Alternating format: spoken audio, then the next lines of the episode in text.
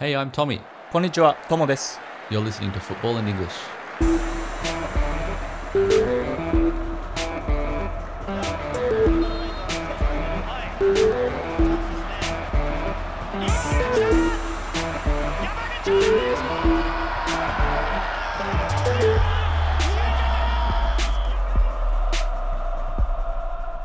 On the 15th of April 1989, tens of thousands of people set off to Hillsborough, Sheffield, to watch their team compete in an FA Cup semi final. 96 of those people never came home. What happened that day remains the UK's worst ever sporting disaster. It changed English football forever, from the matchday culture to stadium designs and police operations. Even now, some 33 years later, football fans are still shaken by what happened. This episode will be about Hillsborough, the disaster, what happened that day and why. But the story of Hillsborough, the victims and their families, was not limited to that day. For every year since, they have been battling the media, politicians, police, and other institutions who have lied and covered up what actually happened that day. Our next episode will be dedicated to the struggle to find the truth. 1989年4月15日、シェフィールドのヒルズボラに何万人もの人々が FA カップ準決勝を観戦するために訪れていました。そのうち96名が帰らぬ人となります。イギリススポーツ史上 最悪の事故と評されており、この惨事が起きてから試合当日のファンの過ごし方、スタジアム設計、警備など英国サッカーは大きく変わっていきます。あれから33年が経ちますが、未だにあの事件に多くの人々の心が揺さぶられています。今回のエピソードはヒルズボロの悲劇についてです。あの日、あのスタジアムで何が起きたのか、なぜ起きてしまったのか、犠牲者、そして家族たちは事故が起きてから多くのものと立ち向かってきました。スタジアムで実際に起きたこととは異なる嘘で固められた報道がありました。それを垂れ流していたメディア、政治家、警察、その他の組織と彼らは戦ってきました。ヒルズボロの悲劇を前編と後編に分けてお送りいたします。前編はヒルズボロの悲劇について、後編はその真相究明についてをご紹介します。というわけで本日はヒルズボロの悲劇についてです。えー4月15日に起きたので、まあ、そこをこうニュースで取り上げることが多かったので取り上げてみようかなと思ったんですけども今一度何が起きてしまったのかっていう話なんですけども、えー1989年4月15日 FA カップ準決勝リバプール対ノッティンガム・フォレストが行われたこれはですね中立地で行われていてどっちかのホームスタジアムではなかったんです、えーそこのスタジアムでサポーターが溢れ返ったスタンド立ち見客が将棋倒しになり96名、えー昨年ですねもう一人亡くなられたので97名が死亡重軽傷者、えー767人という大事故になりました、えー番組の冒頭でまずはじめに、えーヒルズボラの、えー悲劇で亡くなられた97名に対して心からご冥福をお祈りいたします。そして今回のエピソードは、えーイギリスサッカーもしくは、えーイギリス社会が抱えてきた問題点についてお話しできればなと思います。まあ僕自身もサッカーを通じて本当に多くのことを学んできたなっていうふうには思うんですけど、やっぱりいい面ばかりではなくて、その国、その地域、社会が抱えている問題点、えーまあ、あとは人間の本当にダメなところというか、許してはいけないところも見てきたなというふうに思ってます。で、まあなんかこのお話をする、なんで僕はこの話をするんだろうなって昨日よく考えてて、いつもさ、やっぱりプレミアリーグのいい話っていうか、今の話をすることが多くて、まあポジティブなところにフォーカスを当てようかなっていうふうには思ってるんですけど、やっぱりそれだけではないなっていうふうには思いますし、歴史や背景で知るべきことがサッカーにはあるなというふうに。で、まあ例えばね、プレミアリーグ、スタジアムにはこう柵がなくて、全員が着席でアルコールが許されてないっていう話を、セーフスタンディングとか、あとフリガンの時に、この回で喋ってきたんですけども、まあ今回のこの大きな、えー大惨事にかなり大きくそれは関係しています。で、過去の痛ましい負の遺産から学ばないといけないことがやっぱりあるし、なかったものにしてはいけないなっていうふうに思っているので、今日は何がその日に起きたのか、なぜ起きてしまったのかっていうのを皆さんにご紹介できればなと。で、僕自身はですね、東京ヴェルディの長島コーチ、この番組でも、えーメールをいただいて、えーご紹介してるんですけども、えー彼がイギリスにやってきた時にいつもお供をしていて、まあ、ある年シェフィールドに行こうっていうふうに誘われて、このスタジアムにも行ってきました。で、やっぱりそこに慰霊碑があって、その訪問をきっかけに、まあ、まだ終わっていない話があるんだなっていうふうの歴史を学びましたし、行ってみないとわからないっていう体験があるなっていうふうに、その時に感じました。なので、えーまあ、イギリスのサッカーをこう多面的にいろんな方向から見れるっていう風なお伝えができればなっていうふうには思うんですけども、ちょっといつもとは違って、フリートークっていうよりかは、こう淡々と事実をお伝えする内容が多いかなというふうに思うんですけども、ちょっと挑戦してみます。それでは行ってみましょう。うん。 Yeah, I'm not not too sure how. It's a different difficult one to approach this week because it's not one for our opinion. うん、 There's うん facts of what happened that day, why So they that- happened. 事実をなるべく多くっていう感じだよね。うん。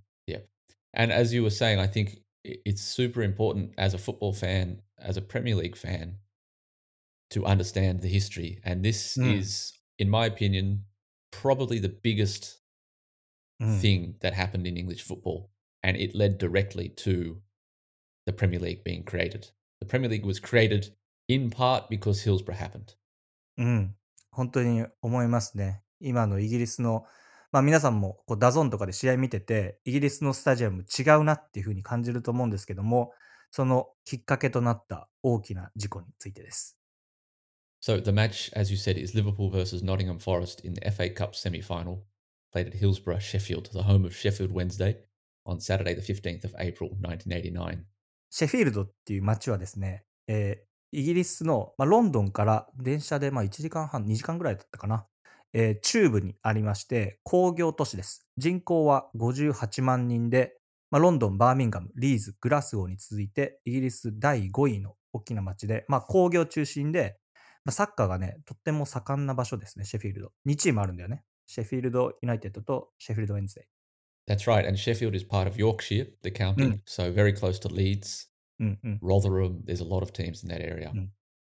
Uh, as you mentioned before, uh, FA Cup semi-finals were always played at neutral venues in those days. There were no Wembley うん、今はウェンブリーが準決勝の会場になってるんですけども、その当時は、えー中立地でやりましょうってことで、リバプールと,、えーとノッティンガム・フォレストの、まあ、間を取ってやりましょうと。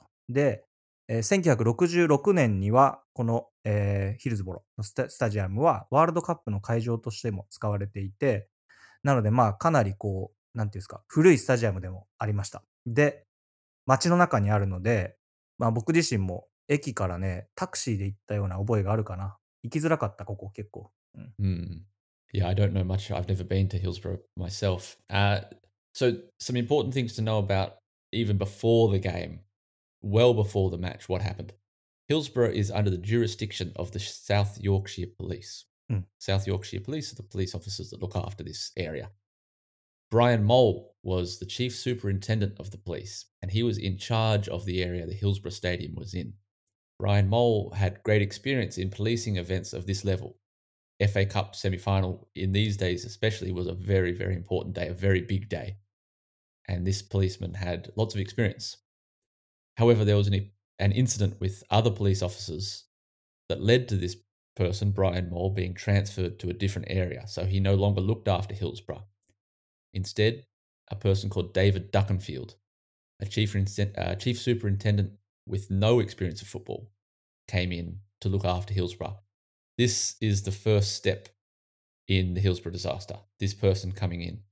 Uh, several police officers mentioned that they thought the pre match safety briefings were inadequate and they didn't feel very well prepared. えーこの問題のまず初めの一歩目がもうすでに事件が始まってたってことなんですけども、この、まあ、例えば試合を行うときにクラブは警察にこう警備をお願いします。で、その警備を担当しているえブライアン・モール警視長っていう方が、この試合前、えっと、4月15日に行われたんだけども、3月27日に退任してました。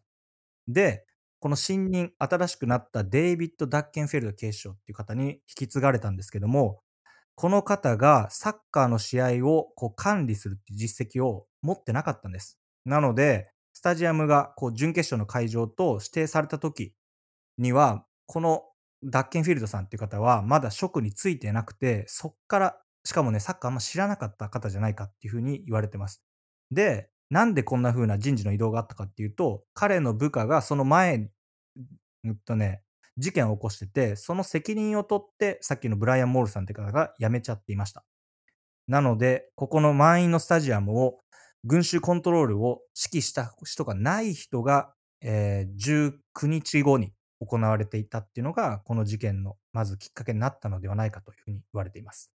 So then jumping to the match day in the stadium. So the Leppings Lane end of Hillsborough, this is one end of the stadium, uh, where thousands of people entered the stadium, was notorious. It was very famous as a bottleneck and potentially very dangerous. This was actually proven in 1981 when Tottenham played against Wolves at the same stadium, and similar scenes occurred. At that match, several people were taken hospital. So the warning signs were already there. In this match, people actually allowed people to sit around the pitch, uh, around the pitch, which people think prevented some people dying. But despite these warnings, nothing was ever done to fix the stadium to prepare for an event like this. うん。So really, it was just a matter of time for a disaster to happen. えーこの事件の前に、すでに8年前にですね、事故は起きていて、えースタジアムの西側の、まあ昔当時はですね、立ち見席だったんですけども、レッピングズレンエンドっていうところで、収容能力1万100人を上回る人数が、もうすでにその時、えートッテナムと、これどこだっけ相手？Wolves. ウルブスか。ウルブスの試合で、えー試合開始3分後にですね、群衆事故がすでに発生していたことがありました。なので、この時、なぜ起きたかっていうのは、その調査はされたんだけど、それを改善できてなかったんじゃないかっていうのが、まず、こう、大きな、うーん、まあ、見逃し点ではありましたね、ここでね。起きてたのになぜそこで何かできなかったのか。 So the Leppings Lane end was where Liverpool fans were to be standing and sitting for this match. Uh, and so now we're getting to match day. This is when people are starting to arrive at the stadium. And it's quite slow. Lots of Liverpool fans say early it was very slow, not many people turning up. But then this started to change around 2:20 p.m. when a lot of people arrived and tried to get in the stadium. And as we said, Leppings Lane end has very small, not very many turnstiles for people to enter. うん。There are four pens in the Lepping Lanes end at this stage. So a pen is a place uh, where fans are separated into groups. So Liverpool fans, even Liverpool fans themselves, were separated into four separate groups behind the goal in the lower tier. えっと、立ち見席がこうブロックみたいに分かれてたんだよね。Mm. ペンって呼んでたけど、まあ、ワンブロックごとに、こう、柵が設けられてて、もちろんピッチとファンのスタンドのとこにも柵があるし、この、なんて言うんだろうな、全部が繋がってなくて、柵でこう、4つ、4つじゃないか、む5つだったっけあれ。5、Uh, 6 behind the goal on the lower tier, there are four four pens. そうね、4つこう、ペンって言ってブロック分けられてて、そこが移動できないこともかなりの問題でした。Yep. So you can see in the footage quite clearly the two pens in the middle behind the goal were already very full. うん。even before the match. They were very, very full. But on either side of those, the other two pens were still quite empty. There weren't Mm. too many people. And John Motson, the commentator on the BBC, actually com- uh, commented on this during the match. Well, you look at the Liverpool end to the right of the goal. There's hardly anybody on those steps. なので、こう中央の第3、第4ブロックに、もうかなり満員に近い状態でサポーターがこう埋め尽くしてましたと。けど、その脇のブロックに関しては、まだ全然こう空席がある状態で、この実況の人も、なんでそっち側に人が流れていかないんだっていう風な指摘をしています。Unfortunately, people kept coming in. There's a very narrow entrance to these blocks at the back of the stands. And because of the pens, because of those fences between them and at the front, fans could not move sideways to escape. They were literally stuck in this うん。 box as people kept coming in. なので、まあ、スタジアムの外にも溢れてるし、入ってく人で溢れてるから、もうそのさっきの第3、第4ブロックにいる人は、外にも出れないし、どうしようもないっていう状況で続いてました。 Remember, this is still before kickoff. This is still, まだ前だよね、これ。うん。試合始まる前。 yep. There was a police control box look, literally looking over the top of the Lepping Lanes end. If you see the footage, they're literally looking at this area of the ground. えっと、イギリスのスタジアムはね、こうファンを監視するボックス、まあ安全をこう管理するためのボックスで警察の人が入ってるとこあるんだけど、そっからめちゃめちゃ見えるのに、なぜ群衆の様子がおかしいってことを警察がここで共共有できなかったっていうのがかなりの問題点です。That's right. If you look at the footage of this match, if you watch any documentary with footage うん。from 2:30 p.m. onwards, you can anyone can see this problem. Mm. How David Duckenfield, the police superintendent, could not see this, or maybe worse, maybe he saw it and ignored it because he thought hooligans. Mm. He thought this is just people being idiots. Mm. Whatever, he ignored it when it was right in front of him. At this point, fans were actually already being crushed outside as well. So trying to mm. get into the stadium, they were getting crushed as well. Police officers thought the best decision at this point would be to delay the kickoff, to Mm. say, we need to slow down everyone here. Let's put the kickoff back and allow everyone to enter safely. However, kickoff was not delayed. だからこの状況にあった時にキックオフを遅らせることができていればっていうのがまず状況判断をミスってるなと。で、まあこうイギリスにいた時ね、平日の夜のゲームを俺結構見に行ったんだけど、何度かやっぱりね、渋滞によってファンが入場できないと、やっぱりこう荒れるっていうか、もう始まるのになんで入れないんだよっていう風に雰囲気になってくるの。で、その時は何度かね、にあれだったかな、やっぱりキックオフ遅れますっていうアナウンスがあって、30分、15分、30分ぐらいかな。遅れる時は結構ありましたね、これね。うん。だから Absolutely, この時 yeah, はできなかっ.た。うん。Yeah, and I'm not sure why. うん。Uh, so the police officer in charge outside the stadium actually phones David Duckenfield inside, and he uh, he requests them to open a gate outside so that people can enter freely. They don't need to worry about the tickets. They can just go through this gate Mm. to stop the crush. Basically, it allows people to enter the stadium. However, this had the negative effect of you suddenly have hundreds or thousands of people rushing through these gates. And if you look at the layout of the stand, when you come through the gates, it's natural to go into these center pens behind the goal, which are already full. There was no one, no police officers, no fencing, no signs saying the middle's full, go round to the sides where there's space. うん。So this is うん another critical mistake. なので、このにイギリスのスタジアムに行くと分かると思うんですけど、かなり入り口が小さく設定されてて、たくさんの人が一気に入れないようになってます。なので、こう、何千人の人が入り口の外で待たされていて、えーかなり荒れてましたと。で、そこでもう開けましょうっていうのが、出口のゲートを開けたんです。で、そこから一気に人が流れ込んできて、さっきの第3、第4エリアに人がもっと流れ込んでいくと。で、ここで警察がなぜコントロールできなかったっていうのが一番こう大きな謎で、まあ、状況を把握できていない。どこを見ていたのだろうか。そして判断を間違え、間違え続け、お互いの連携が取れてないっていうところがかなりの問題点でありました。So now we get to kick off. The match kicks off. It's a beautiful day. Everyone mentions how beautiful it was, how excited they were. Uh, it kicks off, but the trouble is still very much brewing in the stands.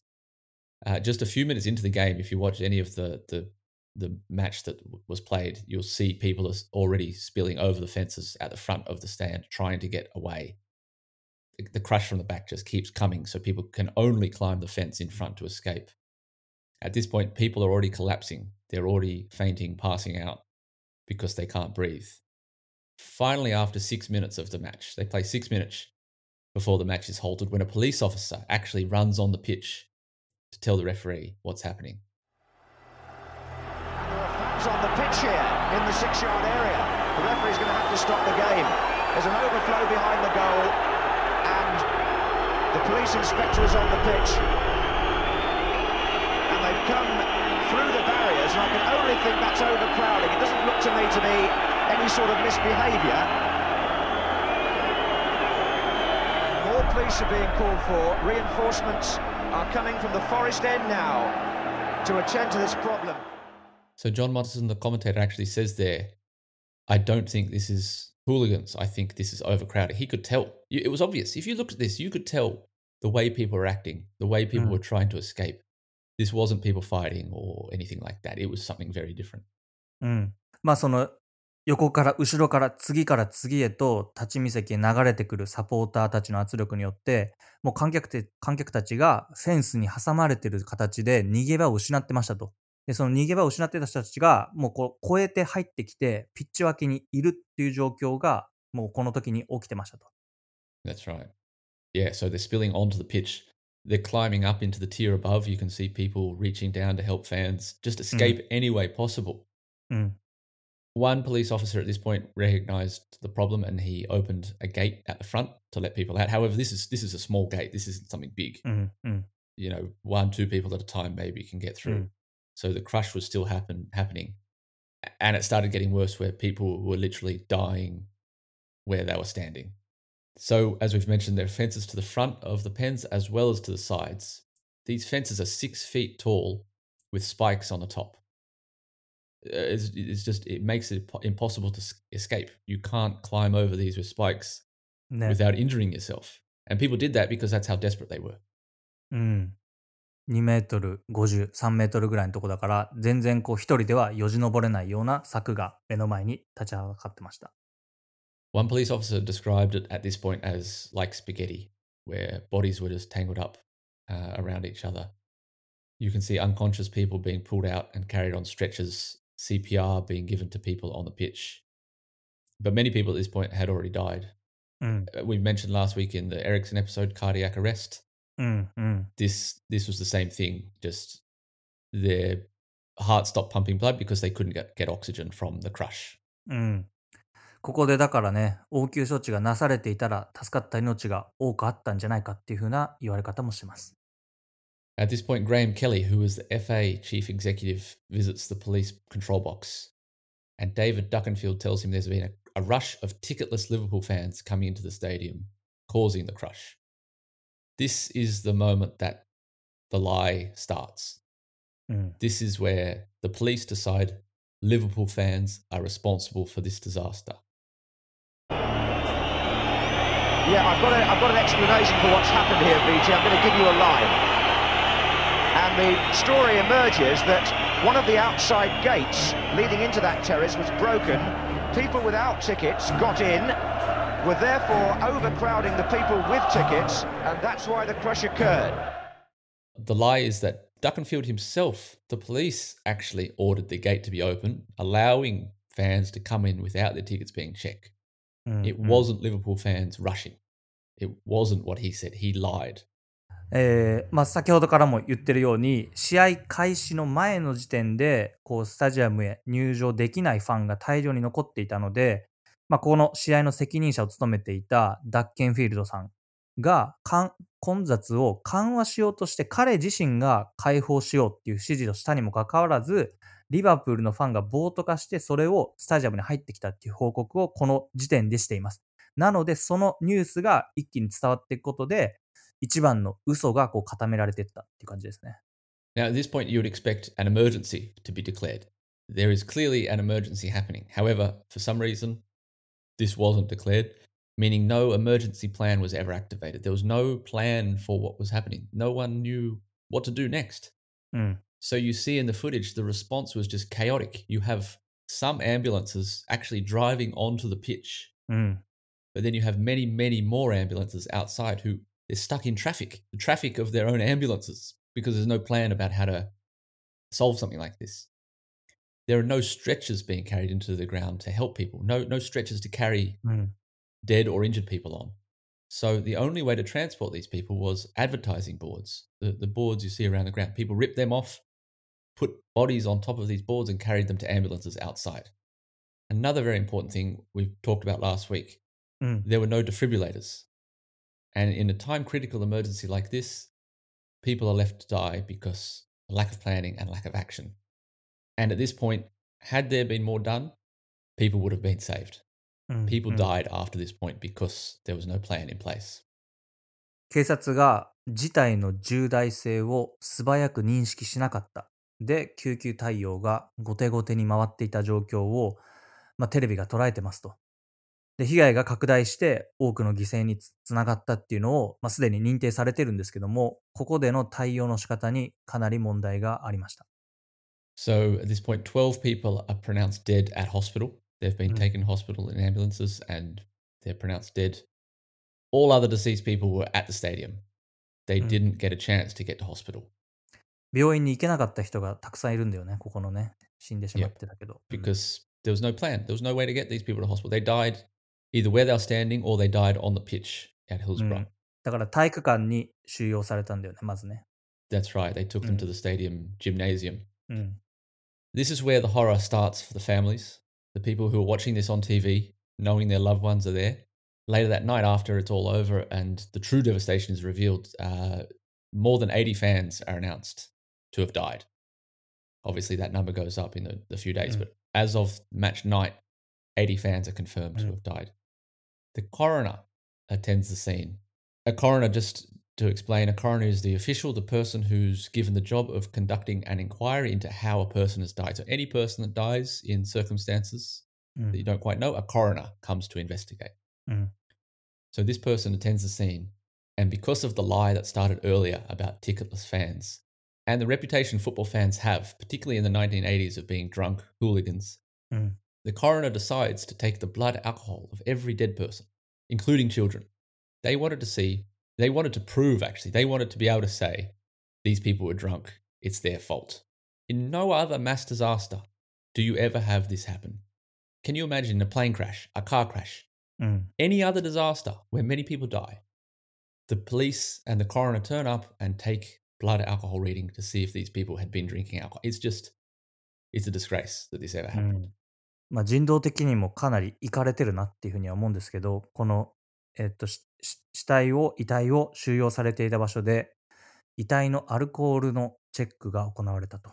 それは、Including children, うん、子供 not も just ね、adults, kids, うん、13 year old kids, being checked if they were drunk so that they could say it's their fault. This is another step in the lie. うん。これだから、アルコールによってこの事件が引き起こされたっていう風なストーリーを作り上げたかったっていう意図しか見えないですよね、ここではね。うん Exactly. At this point, friends and family are searching for their loved ones, and they're directed to a boys' club in Sheffield and told to wait. It takes until around 1.30 in the morning. These people are waiting in this うん。boys' club in Sheffield. Finally, a police officer came in to announce that they'd be taken back to the stadium to look Mm. at photos of the dead people. うん。 Some people couldn't understand why they were being taken to the football ground. They thought, no, I should go to the hospital because my loved Mm. one is going to be there.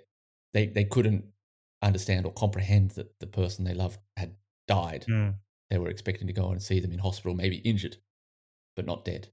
The stories that people tell of trying to identify their loved ones, there were Polaroid photos just put on a wall, photos of Mm. these dead bodies. だから、 まあ、体育館に行って、なんで病院じゃなくてまず体育館なんだと。で、その個人の識別に、そこでポロライド写真が使われていて、写真を見てそこを見つけてくださいと。まあ、家族に対しても大変失礼だなとも思うし、まあ、そこで警察から、えっと、本人、だから亡くなった方のアルコール摂取についての有無についての尋問も行われたと。だからこれを調査のために家族は4時間から7時間待たされたっていうのは、まあ、しんどい時間だったなっていうふうには思いますね、ここね。うん。Yeah. うん。And uh, yeah, as you say, they're, they're, they're going through these questions. うん。And if you watch any of the documentaries the Liverpool fans talk about, they weren't interested in the truth. They weren't there to find out what happened. うん。They were there to say these people were drunk Mm. and they caused this themselves. うん。It's just it's a disgrace that this this is how it started. This this is the beginning of we've seen now 33 years of fighting against police, mm-hmm. うん。politicians, the media telling this lie. The mm-hmm. Liverpool fans got drunk and caused this by fighting. 93 people died and more than 400 people required hospital treatment on April 15, 1989, match day. In the next few days, two more people died, taking the total to 95. The 96th person died in 1993, four years later, when his life support was turned off. And as Thomas mentioned earlier, the 97th person died last year from complications caused by this event. So that's the story of the day. I hope that came across okay. うん。We try to just cover the facts. Uh, I think next week we talk about the lie in detail, how that happened, and then the media disgrace. Mm. Some of the things that happened afterwards. Just, uh, you can't believe it. These innocent victims, children, young men, young women, うん。died going to watch football. Mm. And then after that, they're blamed for it. うん。なので、まあ、来週はね、もう少しなぜこの嘘が固められ続けてきたのかっていうのと、それに戦ってきた遺族の方々のお話をできればなというふうに思ってるんですけども、えー警察の不手際によって被害の被害の拡大に、あーまあ、歯止めがかからなかったとで、事故については長らくリバプールファンのサポーターたちの問題行動と原因がそこにあるとされてきたんですけども、27年に及ぶ活動の末、ファンに責任はなかったと認定されています。まあ、この記憶はやっぱり風化させてはならないなっていうふうには思いますし、えー僕自身もですね、えー今回この週は結構いろいろ資料を見て調べたりっていうのもありまして、まあ、トミーにおすすめされた、えー見た方がいいよっていうのはですね、ESPN のあれだよね、ドキュメンタリーだよね、作られたやつ。Yep. 30 for 30, it's called. うん。30 for 30っていうタイトルがあるので、えー日本語ではちょっとね、なかなか見つからなかったんで、ウェブで、えーヒルズボラ、ESPN Films 30 for 30っていうのを調べていただけると動画が見つかってくると思います。2時間弱だったんですけども、まあ、ちょっとショッキングではありますけども、やっぱり歴史を学ばないといけないなっていうふうには、今回強く僕自身も思いました。 I'll also put some short YouTube videos on the website too from the BBC and The Guardian. There's some good videos. Mm. I think this weekend, uh, o- obviously, is the 15th of April. We're recording this on the 16th of April. Mm, The mm. anniversary was yesterday. Every Premier League match, I think, this weekend, probably, or at least Liverpool game, will Mm. have a minute silence. Probably Sure. Everton as well. Mm. As you watch that minute silence, you can now think about what happened that day. And then we'll tell you more about the story of what happened next next week. 来週も、まあ、イギリスの負の部分かもしれないですけども、しっかりお伝えできればなというふうに思っております。Justice for the 97. Thank you for listening. See you again next time. えー皆様からのお便りお待ちしております。まあ、この事件に関して皆様が思うことがあれば、ぜひとも、えーメッセージお送りくださいませ。それではまた来週です。バイフォナウ